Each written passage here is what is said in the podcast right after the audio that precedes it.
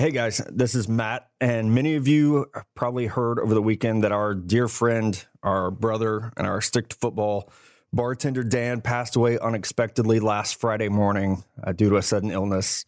Uh, one thing that that Connor and myself and Mello have talked about is that like, Dan loved this podcast. Uh, when I when I told him I was getting a podcast, he was so excited to.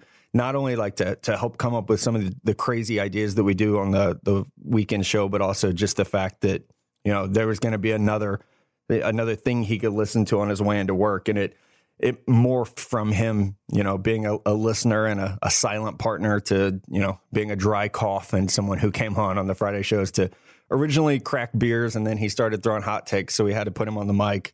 But we're going to do our best because it's what Dan would have wanted. To continue this as best we can. Um, you guys have been amazing. All of our stick to football family that Dan loved so much have been amazing.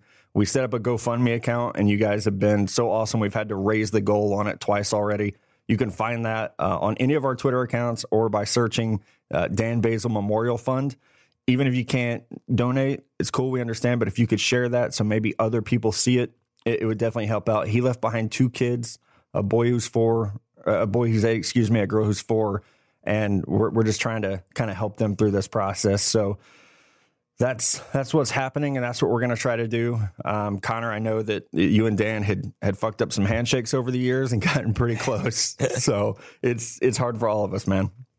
It really is. I think when you look at what Dan was to this show and really just to us as a friend, I mean, for you guys, lifelong friends, Uh, I'd gotten to know him really well over the last over three years, going to the Senior Bowl every year. Uh, you know, when I come out to Missouri and when we go to Kansas City.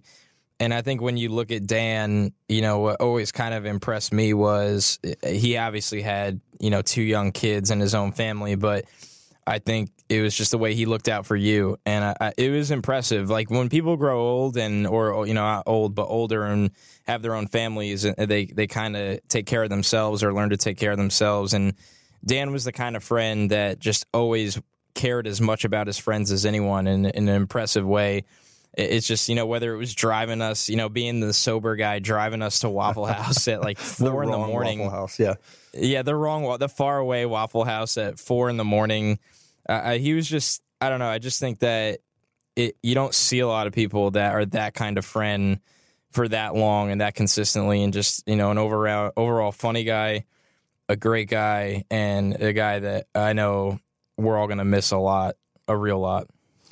Yeah, well said, man. And this has like become a little bit of a mantra for this podcast, but as as Mello and, and you and, and Dan certainly knew, anytime I start drinking, it's like one thing that I always said, and I think it's appropriate to start the show this way, man. Let's fucking go. That's right. That's how, I mean, that's how we'd want to do it, and that's how it is. So let's let's fucking do it, man. And we got we do have a show, a good show planned out for everyone today, because it's our Our rumors and thoughts show on all thirty-two teams, no matter if the team has a first round pick or not. We're, you know, we're a month out from this draft. And when it comes down to it, there's something going on for every single team. This draft class is fascinating with the quarterbacks or the teams that need help everywhere else. You have stars in it and, you know, and guys that will fall down the board and trade rumors with Odell Beckham, all kinds of things going on. So we're going to go through every single N F L team today and really just give out what's on our mind. And, of course, we're going to close out the show answering your draft-on-draft questions. Yeah, it's going to be fun um, to go through all these teams and and not just talk about what we would do, but what we're hearing, some of the scenarios that, that are going on. So let's just start with the Browns, man. They're, they're on the clock, and it seems like we all know what they're going to do, but they are the Browns. Anything could happen. Some homeless guy might tell Jimmy Haslam what to do. So, of course. Which crazier things have happened, but it seems fairly obvious at this point that it's going to be a quarterback and it's going to be Sam Darnold.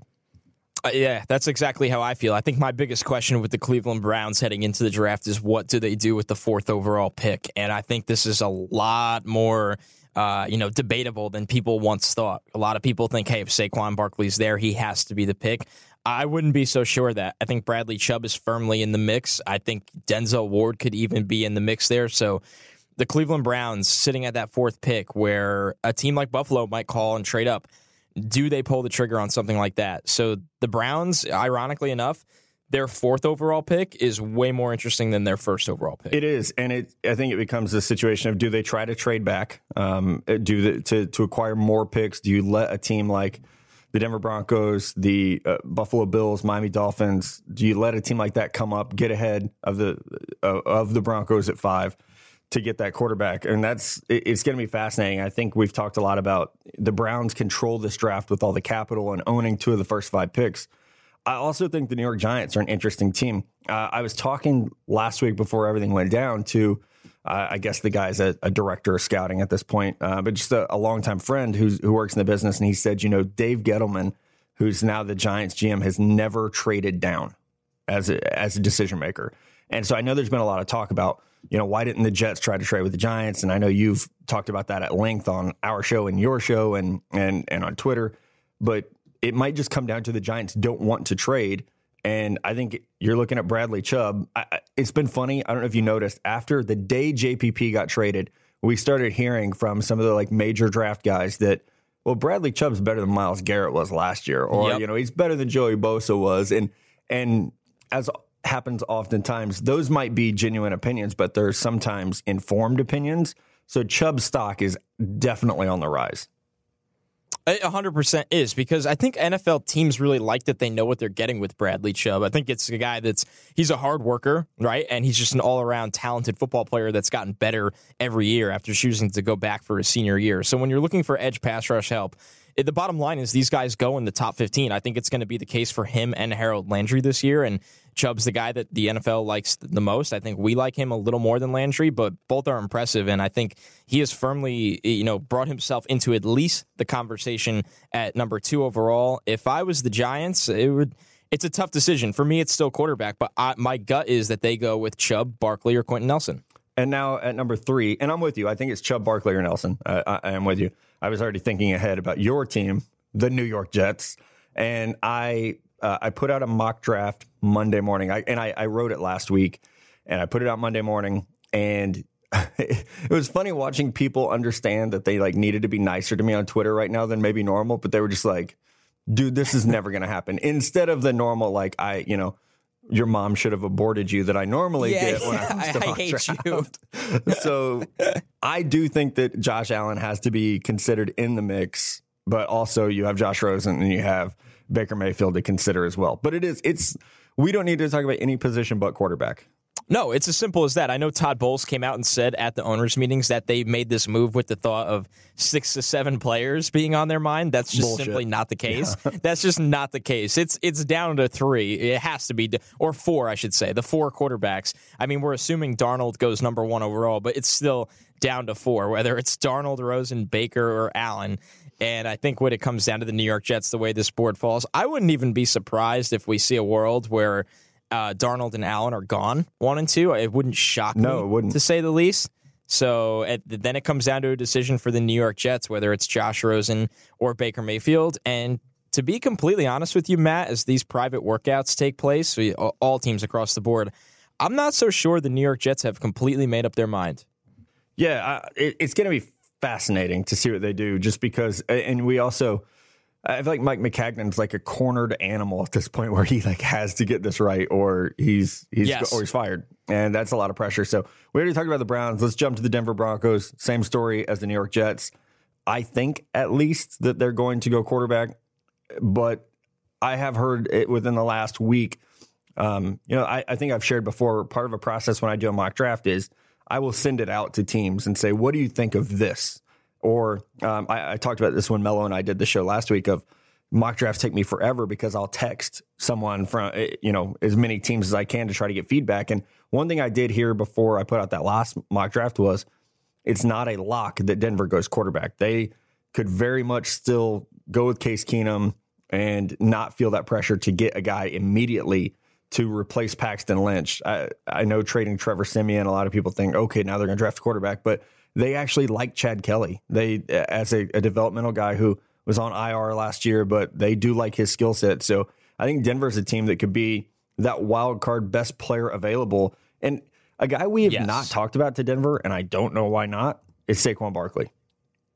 I mean, wow. C J Anderson, Devonta Booker, okay. You're right. They're just all-day average.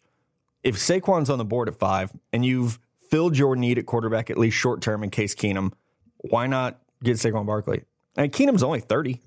And, and I know that it's dangerous to expect a career year out of a guy.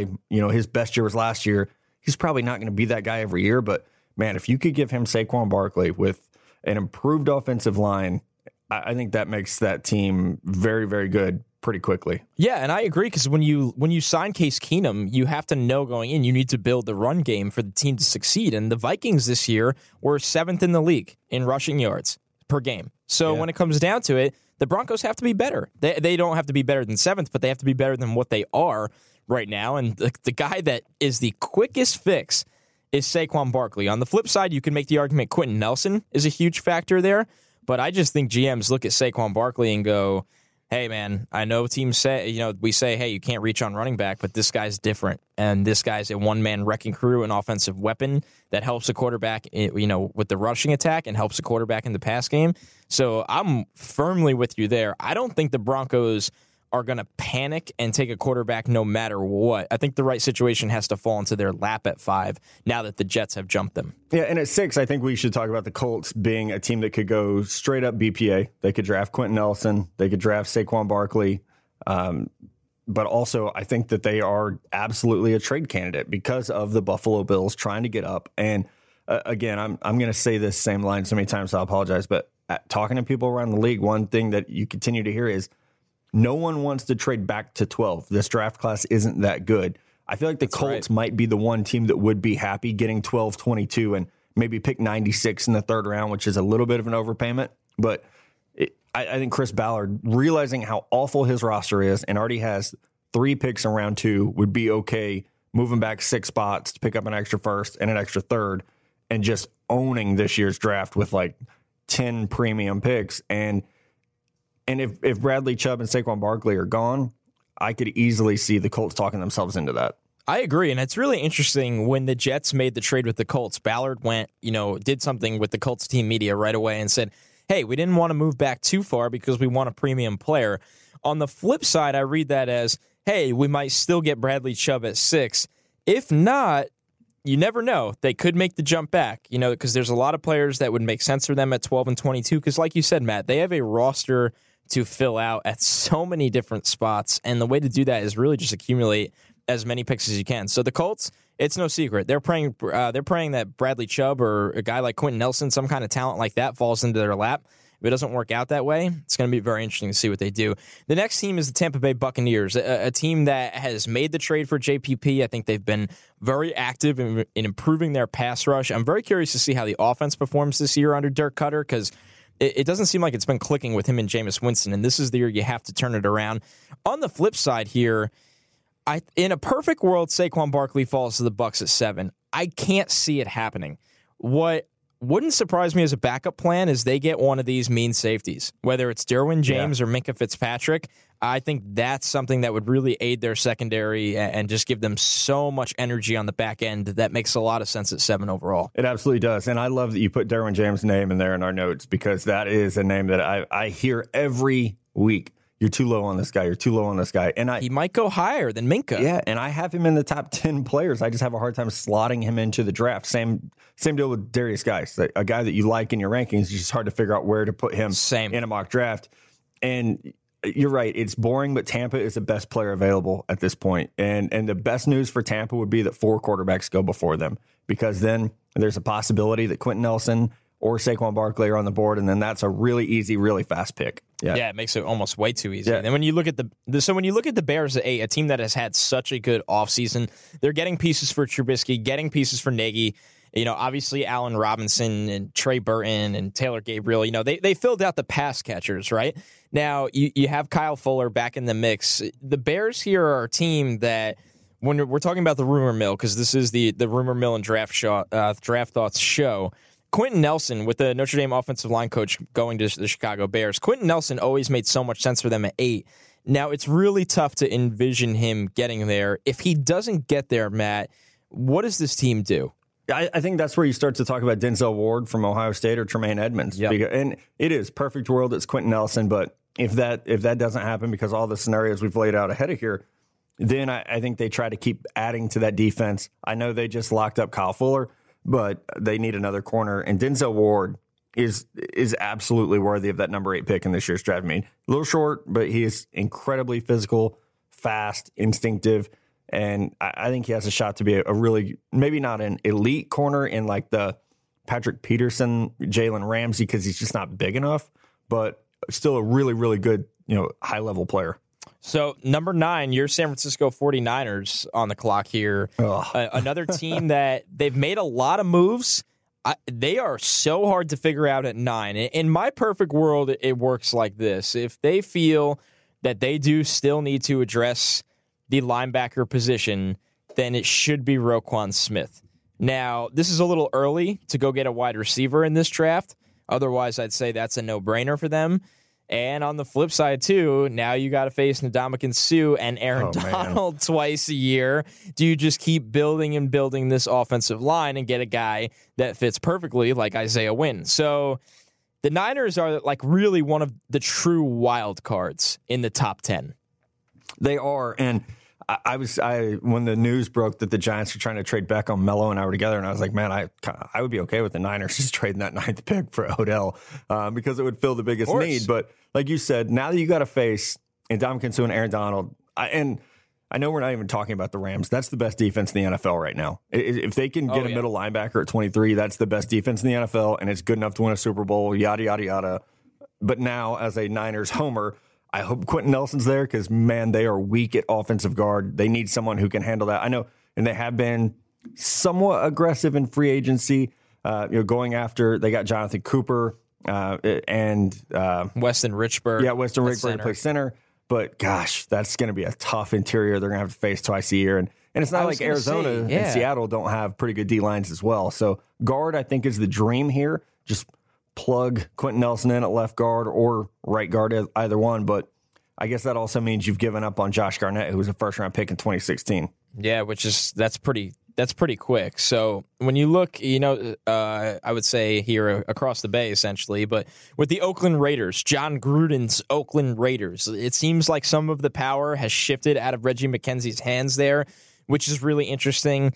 Gruden has taken an old-school approach to this offseason, and I'm not so convinced it's going to pay off, which makes this tenth pick more vital than ever. ever, ugh, ever whoa. Uh, when you look at what I think they should do and what I think isn't being talked about enough that's completely in play, Vita Vea. Ooh. Blowed up on this interior defensive line and shut down the run. I think they would have loved if they could have gotten Ndamukong Suh there, and they couldn't even get a visit. And I'm not saying Vita Vea is Ndamukong Suh, but I, I, you're talking about a player that could really control his gaps, a guy that can eat so much space in the middle and be a problem to run the football towards. I think Vita Vea is firmly in play with the tenth overall pick. I like that. That's not one I've thought of. I, I thought I went outside the box in my Monday mock draft when I gave them Denzel Ward, and I just went Ohio State corners.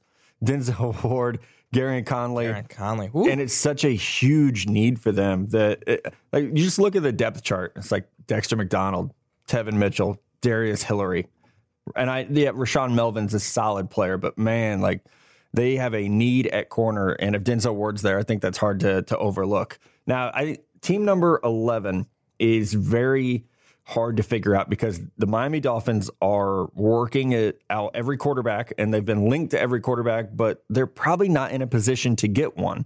Um, and, and again, we're a month out; nothing's happened to drop the stock of these quarterbacks, as far as I've heard.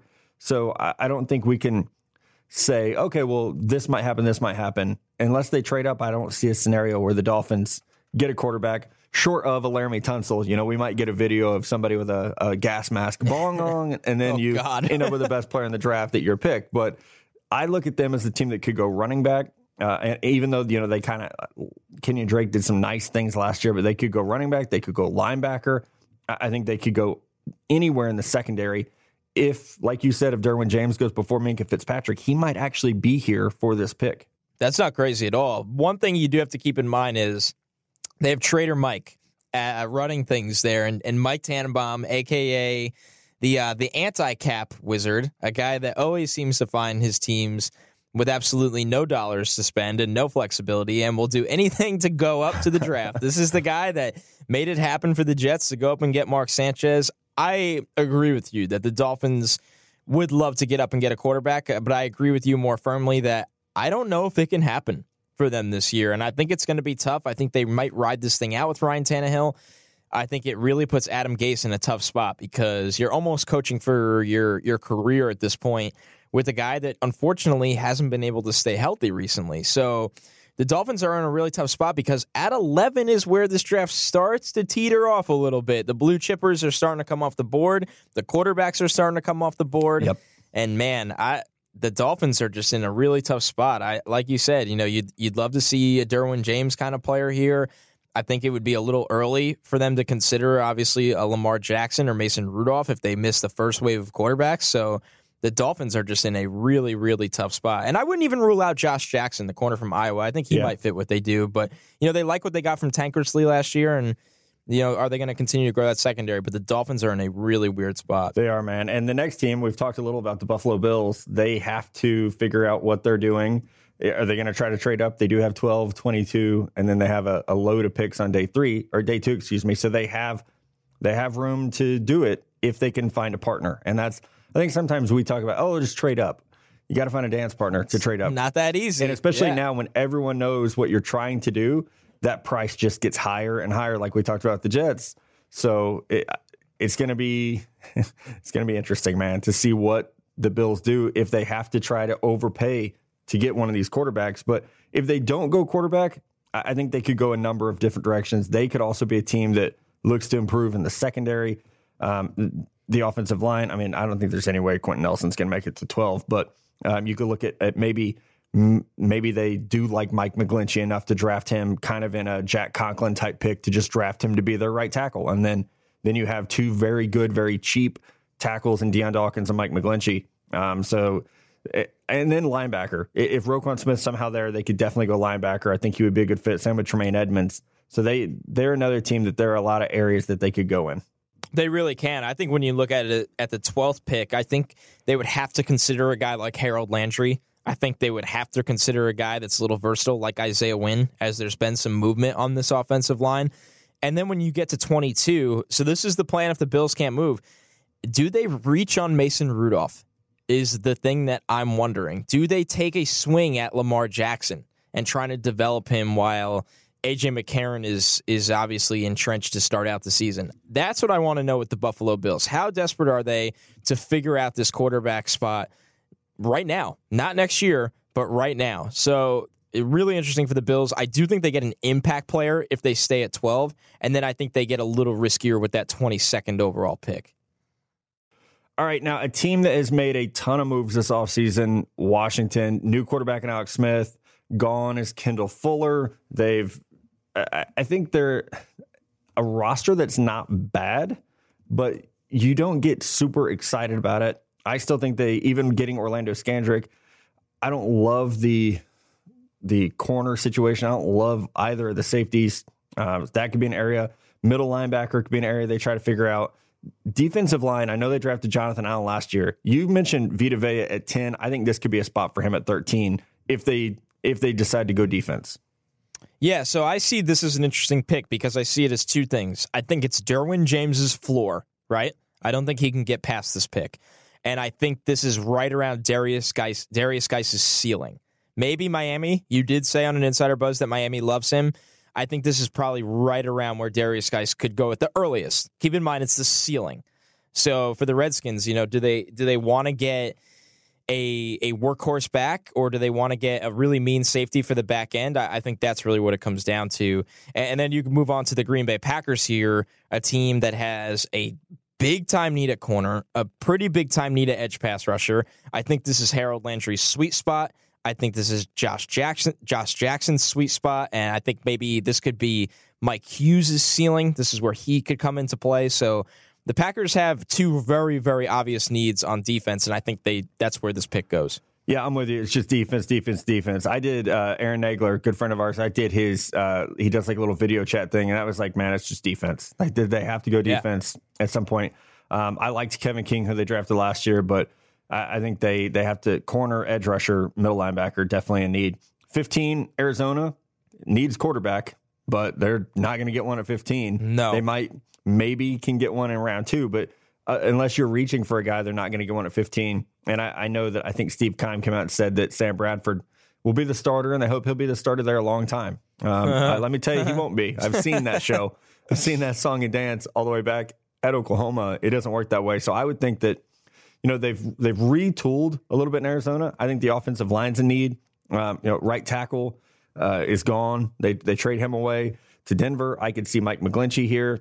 Um, they, they could offense the interior offensive line there has been not as good as expected. So they signed Justin Pugh, but and, and then I think this is probably where we start having conversations about Calvin Ridley, just because they need yes. badly need another receiver there. Larry Fitzgerald is a Hall of Famer, but old, and you you lose John and Jerron Brown, even though they were both hurt a lot, and you replace them with Kobe Hamilton. I mean, they they have a yeah. huge need for that second and third wide receiver.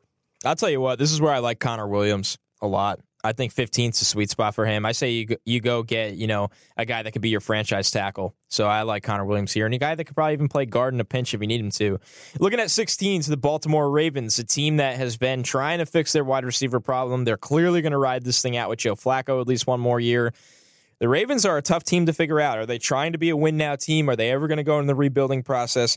How do you see this playing out for the ever kind of recently treading water Baltimore Ravens? Yeah, it's tough. And I think that that weak side, strong side linebacker, um, unless they really like the the two guys they got in the twenty sixteen draft that we haven't seen much of, Matt Judon and, and Kamele Correa. We haven't we haven't seen those guys, but they need no, to get on the, on the field. field. Yeah. Tim Williams. So I, exactly. So those are all spots where we could see them try to upgrade in this draft. So you, you've mentioned Harold Landry a couple times. I wouldn't be surprised if if Calvin Ridley's on the board. The Alabama connection's a little too strong to Ozzie Newsome, so that one could definitely make some sense. But they they have a lot of needs across the board, and hopefully they're going to stick with their running backs because I like this crew that they have. But I have heard that they're one of the teams that has a very big interest in Darius Guice. That makes a lot of sense. It doesn't shock me. Yeah. All right, when you look at seventeen, the Los Angeles Chargers, this team needs some kind of spark for this city. And I don't really, I don't know if I have the answer at seventeen for that kind of spark here. I mean, there, could you hope that maybe Roquan Smith falls this far? I would be a little surprised, to be honest with you. You have the pass rushers up front to make things happen on defense. I like the potential of maybe even making that secondary uh, more impressive if you're worried about Jason Verrett's long-term health. So I, I do like a player like Mike Hughes here, but the Chargers need some kind of explosive element. And I just think seventeen it is a really, really tough spot for them. It is. Uh, here's a name I'm going to throw out at you, and I'm not being a homer. Friend of the pod, Leighton Vander Esch, makes a mm. lot of sense here. So it's Rashaan Evans. Like that second tier of middle linebacker, they're oh, both really that. good players yes. that could start right away. So throw those boys in there next to Denzel Perriman, and I, I think you have a, a much more solid core in the middle of the field. How about Seattle at eighteen? This is a weird offseason for Seattle. They are shedding marquee players like crazy. And we might still see more of them go. I mean, they still need help at receiver. They still need help on the offensive line. They still need a running back. And now you talk about the changes on defense where they have not drafted well as of late. And they are retooling a good amount of the defensive line. They are retooling uh, at that Leo spot. They need another corner or two. They might need two new safeties. Right? This is a team in a major transition, and unfortunately, because they have Russell Wilson and he's pretty good, they're picking at eighteen. So they're not even in a spot where they can go get a great player. Here's my two surprise names for Seattle at eighteen. Both would be considered, this would be early for them. Courtland Sutton at wide receiver and Isaiah Oliver at cornerback. Those are my two surprise names that I see as great team fits for Seattle. Yeah, no, those are very interesting names for sure. How about Dallas at nineteen? I thought wide receiver for sure. And then yeah, they go and get so Allen Hurns. For that. So like, oh, well, okay, never mind. I actually really like their receiver core now. I think left guard's still a very big need for them. Um, uh, James Daniels has played guard. Billy Price has played guard. Isaiah Wynn, who played left tackle at Georgia, could come in and play left guard day one. So big bad Willie Hernandez. Oh, my God. Wearing that neck roll and that crop top jersey. In playing. Dallas. Woo. It would be great. Strong side uh, linebacker. Pretty big need now that Anthony Hitchens is gone. I, yeah. I think this is maybe where Mello had Rashaan Evans going just because he okay. was such a natural fit at strong side backer. I would like that a lot. I think those make a lot of sense for Dallas. When you look at twenty with Detroit, This is a team that I think is somehow, it's not talked about a lot. I think with a couple of right moves, they can be in a in in the hunt in a very tough division. So when you look at the lines here, this is where I would like to see Darius Guice go. And I think this is something you and I talked about when they were projected to pick even earlier. I just think it makes so much sense to get Stafford the help he needs to really solidify the running back position. I think you have a passing attack that can win you games. Now balance it out a little bit more. Yeah, and they've done a good job of spot filling some needs in free agency, you know, getting Luke Wilson uh, at tight end, uh, picking up Sylvester Williams at defensive tackle, getting Devin Kennard and Christian Jones to fill out that linebacker core. It's a good yep. secondary if everyone's healthy. Darius Guice is not a name I've ever put to them, but it makes a lot of sense. It also kind of fits the personality of that team. Uh, they, they are kind of shuffling the offensive line, so I also wouldn't be surprised to see an interior offensive lineman go here. All right, the Cincinnati Bengals taking the jump back to twenty-one after the trade with the Bills. Man, another really interesting team that's probably not going to move on from their quarterback situation this year. I think they could, you know, I heard them say now that they might look to play Carl Lawson at a more traditional linebacking role. I don't like that at all. He's an edge pass rusher. I would say go look to fill linebacker here with one of the two guys you named earlier, whether it is a Leighton Van Der Esch or whether it is a guy like Rashaan Evans, who I absolutely love in this class. Yeah, and, and that strong side linebacker spot, I'm not a huge Nick Vigil guy, so I think that is a pretty big need. And with Vontaze Burfict, you just never know, you know, what is going to happen. Trade rumors him. around him already. Yeah, so. I, and, and I also would throw out, I think, getting maybe a little younger on the interior D-line. Um, they, they took two guys in the last two years in the fourth round, Andrew Billings in twenty sixteen and Ryan Glasgow in twenty seventeen that I liked, but they're seventh, you know, they're fourth round picks. They're day three guys, so the chances of them being high-level contributors, I mean, you're you're kind of starting to work against the the numbers for that. So uh, I, one other thing, I would throw out James Daniels because they need a center so bad. And I, after trading for Cordy Glenn, maybe they can put Cedric Ogbuehi at right tackle and kick Jake Fisher into center, but they got to fix the interior of this O-line. It's it's really, really bad. And Daniels is a guy that's just such a great fit for what would you what you'd want to do with Joe Mixon in the running game. With it, with Daniels' athleticism, I think that would play in really nicely there. So twenty-two is where the Bills will pick. This is where the Chiefs were supposed to pick. Now, the Chiefs have had a very interesting offseason. They were aggressive in getting Sammy Watkins. They added Kendall Fuller while shipping Marcus Peters out. How do you look at this Chiefs team in terms of what's the most pressing need as they go into year number one with Patrick Mahomes fully at the helm? Yeah, and not having a first-round pick is going to make it tough, which is, I think, yeah. why we saw them be aggressive to get Sammy Watkins, to get Anthony Hitchens. They need a corner. Uh, to even getting Kendall Fuller and, and getting David Amerson, they still need another corner.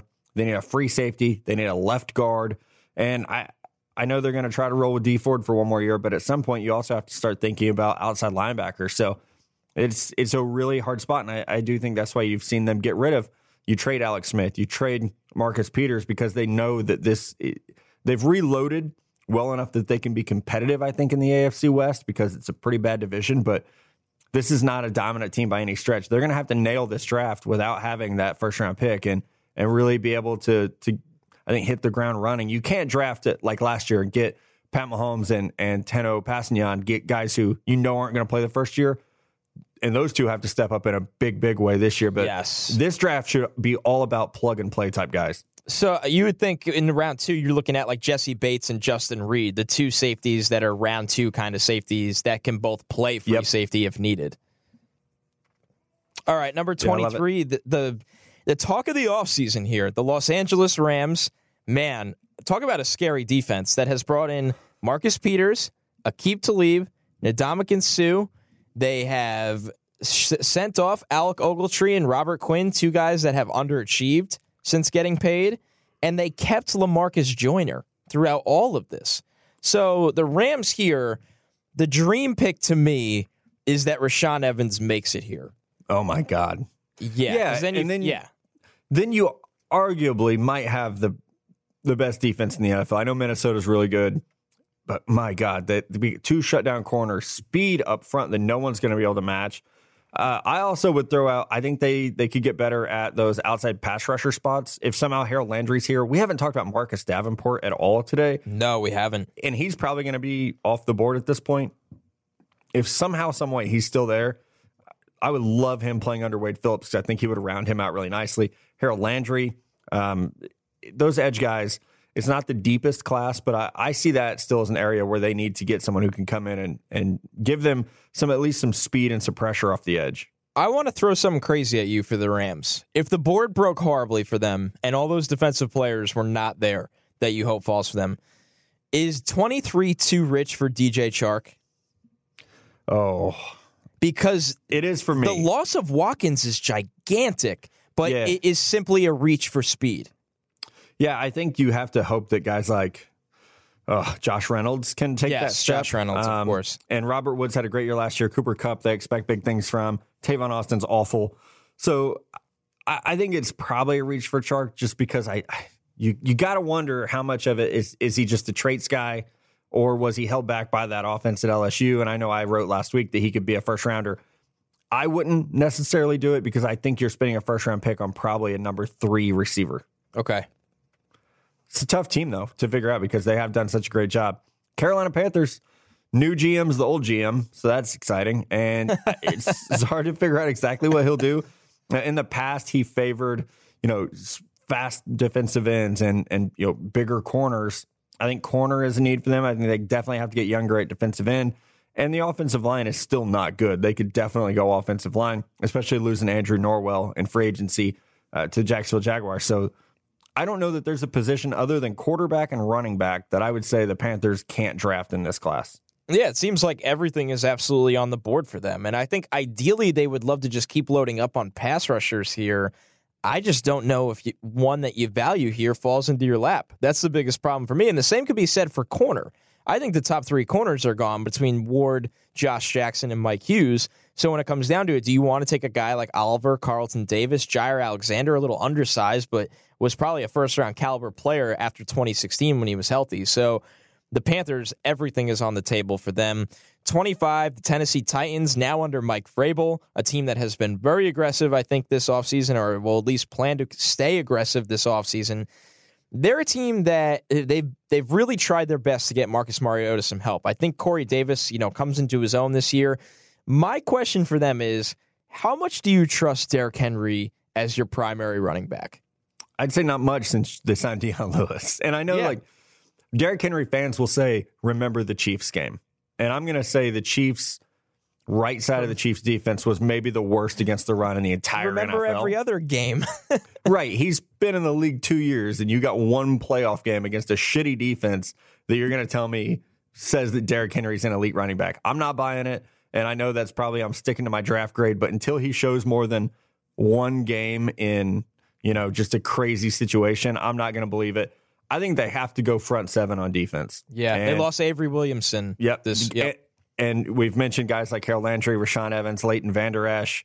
I don't think Marcus Davenport would be here, but he I would be excited about him. But also, they could go up front. I mean, they, this is a team that could go after someone like Deron Payne from Alabama. It just we don't know yet what Mike Vrabel is going to be like as a you know a partner with the the front office there with John Robinson. But it, I trust that they're going to be a badass, tough team on defense.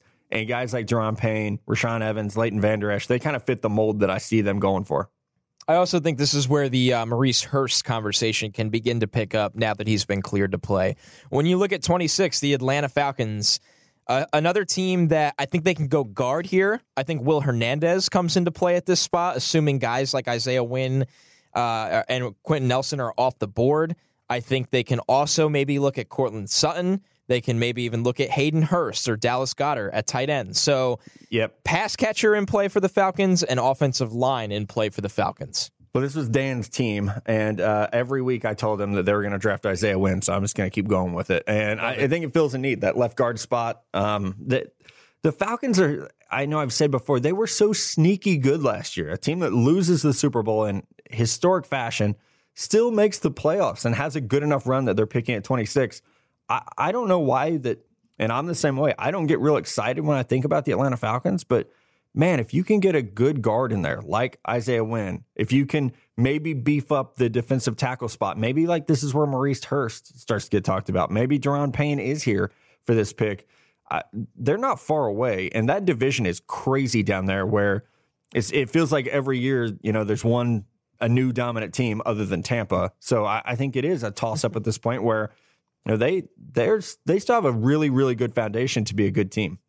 Speaking of dominant teams in the division, New Orleans Saints at twenty-seven. This is a team that for a while I felt like, you know, before the Baker Mayfield rise began, uh, I thought this was a good spot Same. for him. Those days are long behind us. I don't know if they'll take Lamar Jackson and and have him sit behind Drew Brees for probably another two years. So maybe they're not ready to get their quarterback just yet when we thought months ago that they were. Now, on the flip side, they signed Demario Davis because I kept plugging inside linebacker here, inside linebacker here. They gave Demario Davis a lot of money. So how do you see the Saints handling this draft or what they're narrowing this down to right now? Yeah, I'm going to throw out a name that you just said for Atlanta, Hayden Hurst, uh, the tight end coming out of South Carolina. A little bit of an older guy, but they don't care because their Super Bowl window is about two years. Yep. So why not, you know, shoot your shot, go see what you can get, give him that tight end, uh, that stretch player in the middle of the field that will open things up for this this offense. They don't have a lot of holes. They really, and we saw that last year because they hit on every damn draft pick. You got five starters in one draft. Needs. And even like you lose, or you're likely to lose Kenny Vaccaro in free agency, you drafted Von Bell in the second round of twenty sixteen. So like every, even these guys that they've lost, they still had someone kind of a next man up type situation. So, you know, I, I could see, like you said, I really thought linebacker was going to be a spot. If it's not a tight end, maybe a defensive tackle, but it sure seems like you would want to give Drew Brees everything he's ever asked for to try to extend this Super Bowl window for them. Pittsburgh at twenty-eight. Honestly feels kind of a similar deal, but it's defensively where they have to plug holes. I mean, unfortunately, Ryan Shazier is, we don't know. And signing John Bostic is a Band-Aid. They still need an inside backer. Uh, getting Morgan Burnett is, a, I think, a very underrated, savvy move for that uh, front office. I like their front three. So how do you see Pittsburgh? I, I think Pittsburgh is, is tough because they've they have drafted well. And so it comes down to, like, on pure need, it's almost like, you know, guard or inside backer, I guess. Well, I think the two obvious names for me are Rashaan Evans, if he makes it this far, which would surprise me. I don't think he should make it this far. The other thing that they, you know, uh, our buddy John Ledyard from N D T Scouting said that they are going to take Darius Guice out uh, to a dinner before his workout the following Makes day. I, I think that is a great fit if they're not going to pay Le'Veon Bell, which it seems like they have zero interest in doing. So Darius Guice is a great fit at twenty-eight for the Steelers if he makes it that far. And then if things don't really work out that way, I think you start to get into the conversation that they want to press corner. And listen, how much do you trust in Artie Burns? Would you take a guy like Carlton Davis? Oh, would that's you, a good point. Yeah. Would you look at safety and think Ronnie Harrison here? So there's a lot of lot of different options to the Steelers, and I'm pretty confident this is a team at the back end of the first round that comes out with an impact player. They always do. It's every freaking year we're sitting All there the on draft day, and we're like, damn, how, how, do does, they do it? How does this guy – last year was T J Watt. How does he fall to them? I mean, it it is. I don't know how they get this lucky, or maybe they're just this smart because they find Good guys scouting. like Juju in the second round and, and Good it works scouting. Out. Good scouting, Jacksonville Jaguars. Things I never thought I would say in the same sentence. Oh, but man. Tom Coughlin, the magician. Shit, it's true. Yeah. And they have filled needs with free agency because they have a very young, very cheap team. So you get Dante Moncrief, you get Andrew Norwell, you get Austin Seferian-Jenkins. And it's just, and the defense was already lights out. I find them to be a very, very hard team to mock because they have drafted so many young players that you're like, okay, where, where's the need? Like, what's obvious that I'm missing here? I could see it being, I thought A J Cann had a rough year last year, so a guard like Billy Price or Isaiah Wynn makes sense. Right tackle, I think, could definitely be in the conversation. Defensively, it could just all be about depth for them right now, or I'm, I'm not sure how they're going to shuffle things with Paul Posluszny retiring. But we've thrown out a couple middle linebacker names, Evans, Van Der Esch, Malik Jefferson, I think fits the kind of athlete that they like. So that that's also somewhere they could go. Yeah, the Posluszny uh, retirement is definitely an interesting element to this. Will they have a impact linebacker fall into their lap here? I think this is the team that can afford to roll the dice on Lamar Jackson. That's my two cents. Ooh. I think he could sit behind Blake Bortles. Uh, we've talked about it on this show that Doug Marrone, when he was back at Syracuse, Uh, kind of really implemented the package plays, the R P Os with Ryan Nassib. They did it in the it late into the summer to, you know, really get the offense going. It worked. I believe they went eight and three that year, won a bowl game, had a really effective offense. So he knows how to implement an offense around Lamar Jackson, and I think this is the team that can let him sit for the year, develop, and really flourish with a good offensive line and a run game in the future. since we're talking quarterback, before we move on, I'll just throw this out there. If Doug Marrone and Tom Coughlin are the Bill Parcells disciples they say they are, Mason Rudolph is their guy. Because those Bill Parcells scouting rules of you had to be a three-year starter, you had to win this many games, you had to have a completion percentage over sixty-five. He checks know, all the boxes. Like, you got to have a, a strong chin and be good-looking. You know, that's not really on there, but it should be. It uh, should be. He checks every box. So they are an interesting team to keep an eye on. Minnesota Vikings at thirty. I I don't know if this is a, a team that should be considered a Super Bowl favorite or that we wait for the inevitable letdown after last year, but I still find their offensive line to be weak. Underwhelming, use, yeah. Yeah, could use an upgrade. I like the defense a lot. I don't know anyone who doesn't, but I would look at that offensive line as an area where they could definitely fill in some gaps here, especially on the interior. If someone like Billy Price falls because of that pec injury, if one of the guards happens to be here, maybe maybe this is where Will Hernandez goes, and they're just like, fuck it, let's just be the toughest team in football with this crazy left guard from U T E P, and and they would also be the team that you would least like to fight in a bar in the N F L. I was going to say, this is really the sweet spot for Billy Price. I think you nailed it there. He has the versatility to play across the interior of the offensive line. And, uh, you know, I think they've had some good good luck there drafting Pat Elflein in the middle yeah, rounds. So go all the, Ohio State. Yeah, O-line. Of course. Get Jamarco right. Jones in the second. And, yeah. The Evil Empire picking thirty-first overall this year in New England Patriots. And you, I feel like they're going to come out with something good this year. They do actually have a lot of needs. I don't want to say a lot, but more important needs. You, you really need a tackle. I don't know what you're going to get from Antonio Garcia next year. Maybe, maybe great, maybe not. You truly don't know.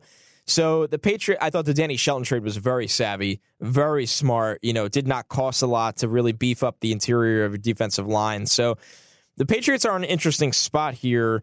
Where listen, would uh, Sony Michel shock me? I it would not.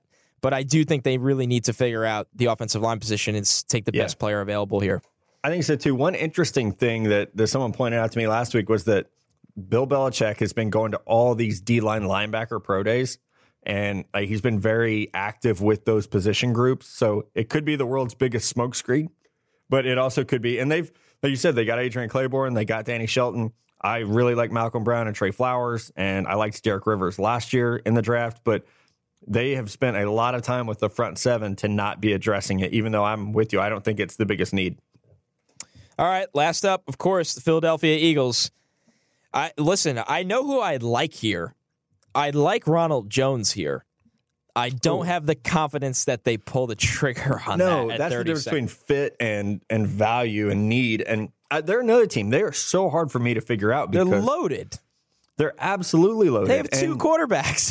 So I started thinking, like, well, maybe, like, you know, you can always use depth at corner. And it's like, nope, because Sidney Jones is coming back. So it's it. They are incredibly tough to figure out. I, I have recently leaned toward a safety, someone like Ronnie Harrison, just because, you know, I, I, Malcolm Jenkins is a, a damn good player. He's also, you know, he's thirty now, starting to slow down a little bit maybe. Oh, good, they are hard. They're really hard to figure out. I I think the weakest spot on the roster is offensive guard, but it's just a matter of if there's going to be a guy at that spot. And then, you know, Vitae played so well down the stretch at left tackle, filling in for Jason Peters, that I don't even worry about that anymore. Lane Johnson's kind of crazy at right tackle.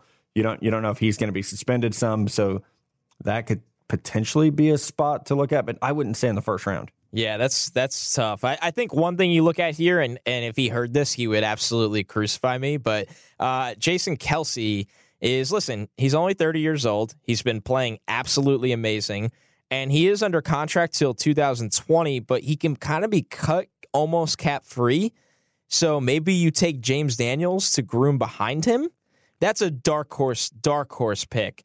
But if you really true do Ooh. believe in building depth and having guys that are ready to play and step in, you know, well, a year or two from now, the board, and so. he could, exactly. So maybe that's another pick that's in play as well. All right. Of course, like we end every single show, your draft on draft questions must be answered. The show goes on. So this first one from Grounded Fantasy. What projected day three wide receiver has the best chance to surprise and succeed if they go to their perfect scheme? Bonus points for matching the wide receiver with a team. Well, you know what my answer is going to be. Braxton Berrios to the Patriots. Done. That's, That's the easiest one ever. I know it is. It's. I feel like a cheat for actually saying it, but guess what? That's what I'm going with. Day three receiver to the team. That's tough. Um, I'll go Jamon Moore to the Pittsburgh Steelers. Ooh, speed over the top. Stretch receiver. Yeah, Love it's just that. what they. It's their type, you know. Like they, the guys always give me shit for having a type. That's the Steelers type. It just and makes too much sense. Wasn't he a little bit of a headache at Missouri? A little bit. So, yeah. Also, so yeah. All right. This who, one from our guy Anthony Mangaluzzo. Always send the good questions in. If the top quarterbacks in the draft were ice cream flavors, what would each of them be? Oh my gosh. I think Sam Darnold has to be vanilla. Uh, of course he is. He's yeah. absolutely vanilla. Yeah. And uh, then Josh Allen's Rocky Road. Because you just like there's a lot going on there, and I don't know what I don't know what's what's coming at it. So, man, yeah. uh, Josh Rosen is mint chip because there's so no good. in between with mint chip. You either love it or you absolutely despise it. So, uh, what do you got for Baker Mayfield? He might be Rocky to, Road as well. Baker might be Rocky Road, or he might be Neapolitan because you get a little bit of everything with him. You know, you it, certainly do. That is crazy, oh, crazy man. Baker Mayfield. That's a great question, though. We could. Uh, he we need always, to do like a a beer series too. He and, always and brings Anthony's the good dude. stuff. All right, Patrick Johnson. How many trades do you think will occur in the first round, or and is there a biggest surprise trade, dude? Every trade we have like you know theorized about has happened. So I yeah. feel like we need to maybe the obvious one is Buffalo trading up. I think that twelve to four or twelve to six trade is the obvious one. Um, how many trades do I think will occur? I think I, this will be a low trade year because they've already all happened. So I say maybe three. Well, yeah, three two is a good number. Happened. What I yeah, that's, yeah, that's crazy. So three and a half is probably your over under. A surprise trade. I, I don't see anyone that makes a ton of sense to jump up or that has the capital to do it. Um, Again, like Buffalo is the team that you would you would most think likely. I, I guess I could see the Rams doing something because they've been so aggressive, and I, I that might continue where they're not going to be afraid to go from like twenty-three to fourteen or something, or you know twenty-three to thirteen to get Harold a really Land- good player. Harold Landry, plug and yeah. play, done. All right, this one from Ryan Derrick. As a Colts fan, love the trade back in the recent mock draft. Why do you think they would select Davenport over Landry? That is clearly a Matt-directed question. I think he just better fits uh, that defensive scheme, and I, I also think he gives you a little better upside. Um, looking what what Eberflus wants to do, the way they're going to run that that scheme, I really like Davenport as put fifteen more pounds on him, and he's going to have that great first step. He's going to be able to play with length. And I know Colts fans are going to look at Harold Landry and be like, ooh, is this Dwight Freeney? You know, is this Robert Mathis? Because he's that short guy who can get under the hands of tackles. But and I like Landry, but I'm, I do worry about a guy who got hurt this year and tailed off. And we, we don't really know exactly what we're getting. I think with Davenport, we don't know what we're getting either. But I watched him get better every day at the Senior Bowl and then saw him a month later at the Combine. And that dude is on an upward trajectory that is pretty special. So I, I think he's... What we've seen so far is good, but it's not even close to what he's going to be.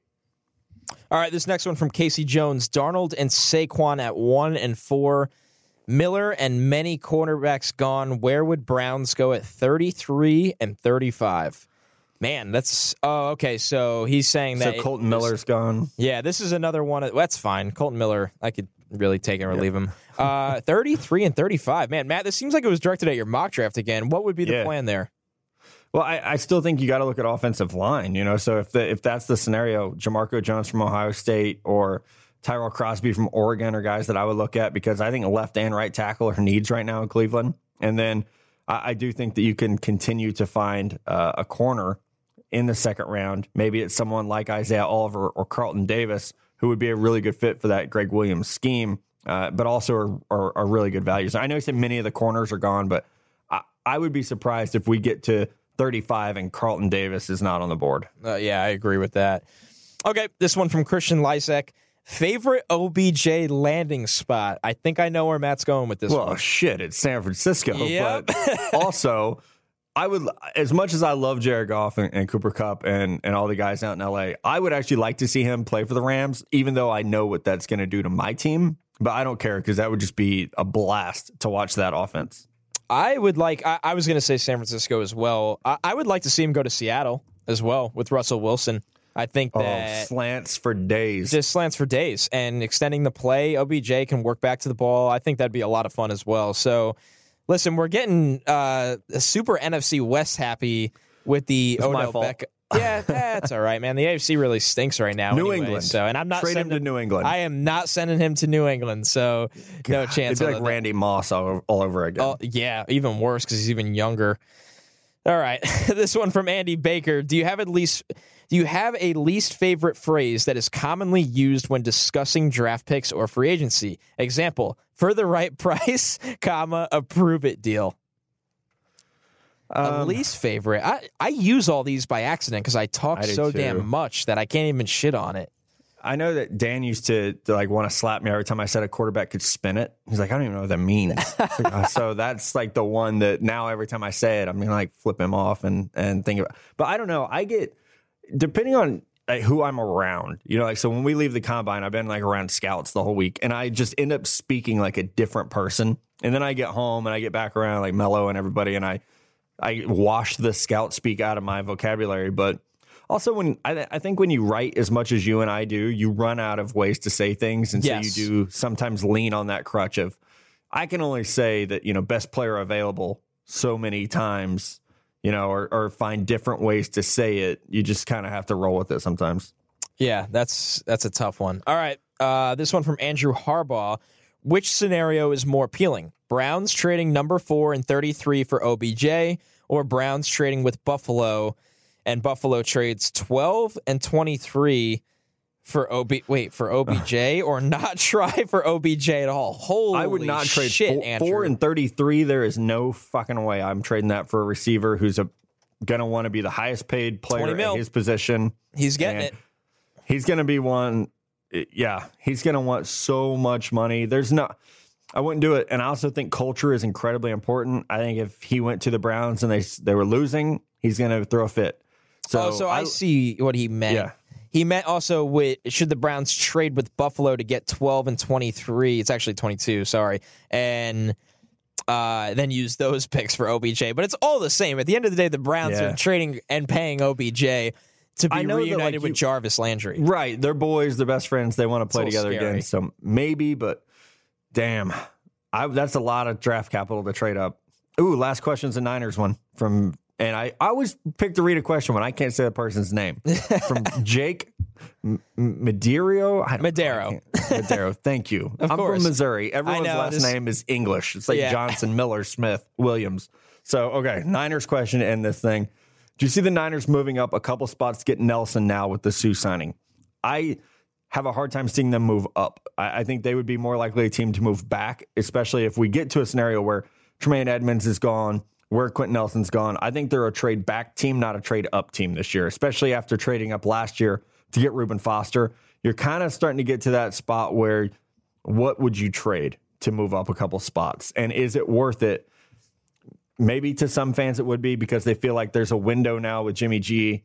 And with the, you know, the moves that they've made offensively, the guys they've added on defense, maybe you guys feel like, hey, this team's actually pretty close. Let's go do it because now we got Richard Sherman for a couple of years. But I, I guess I look at this long term, and it, unless it was, you know, like let's just trade a three to move up a couple spots to get in front of Chicago, then maybe. But I'm not gonna. I don't want to sell the future for a guard. Yeah, that's yeah, a really good guard, but.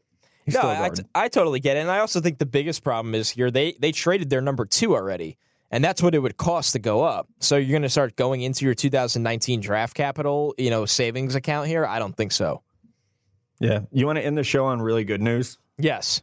The Colts announced that Andrew Luck is throwing again. Good. It th- thank God. What a weird, what a bizarre year that was. From a guy that we said was the next John Elway pre-draft, to a really good start to his career that maybe didn't live up to expectations because we said he was the next John Elway, and then gets hurt, and it's just been a crazy ride. So hopefully he's back on the the path to uh, to being the guy that most of us thought he would be. Yeah, you know what? It's crazy with Luck because the game is better when there's more elite quarterbacks, and I think Luck, people forgot how fun he was in that play, you know, in the playoffs before, and it, a healthy Andrew Luck is better for the N F L where we're seeing more and more years of playoffs starting. Apologies to Nick Foles. You proved everyone wrong. But for yeah, everyone you're the outlier, else, man. You're the outlier. All these bad backup quarterbacks on primetime television. Yep. All right, man. That's our show. Uh, thank you again to everyone. Like we said at the top, this has been a a difficult week for us. You know, um, Mello and I recorded the podcast last Thursday night, went out per usual, knowing that Dan wasn't feeling well. And, and then, you know, our lives got fucked basically, you know, so it's been, it's been hard. It's been heartbreaking. Um, it's been sad. There's been a lot of tears, a lot of laughs, but this was cathartic for, for me to just get back to doing what we do.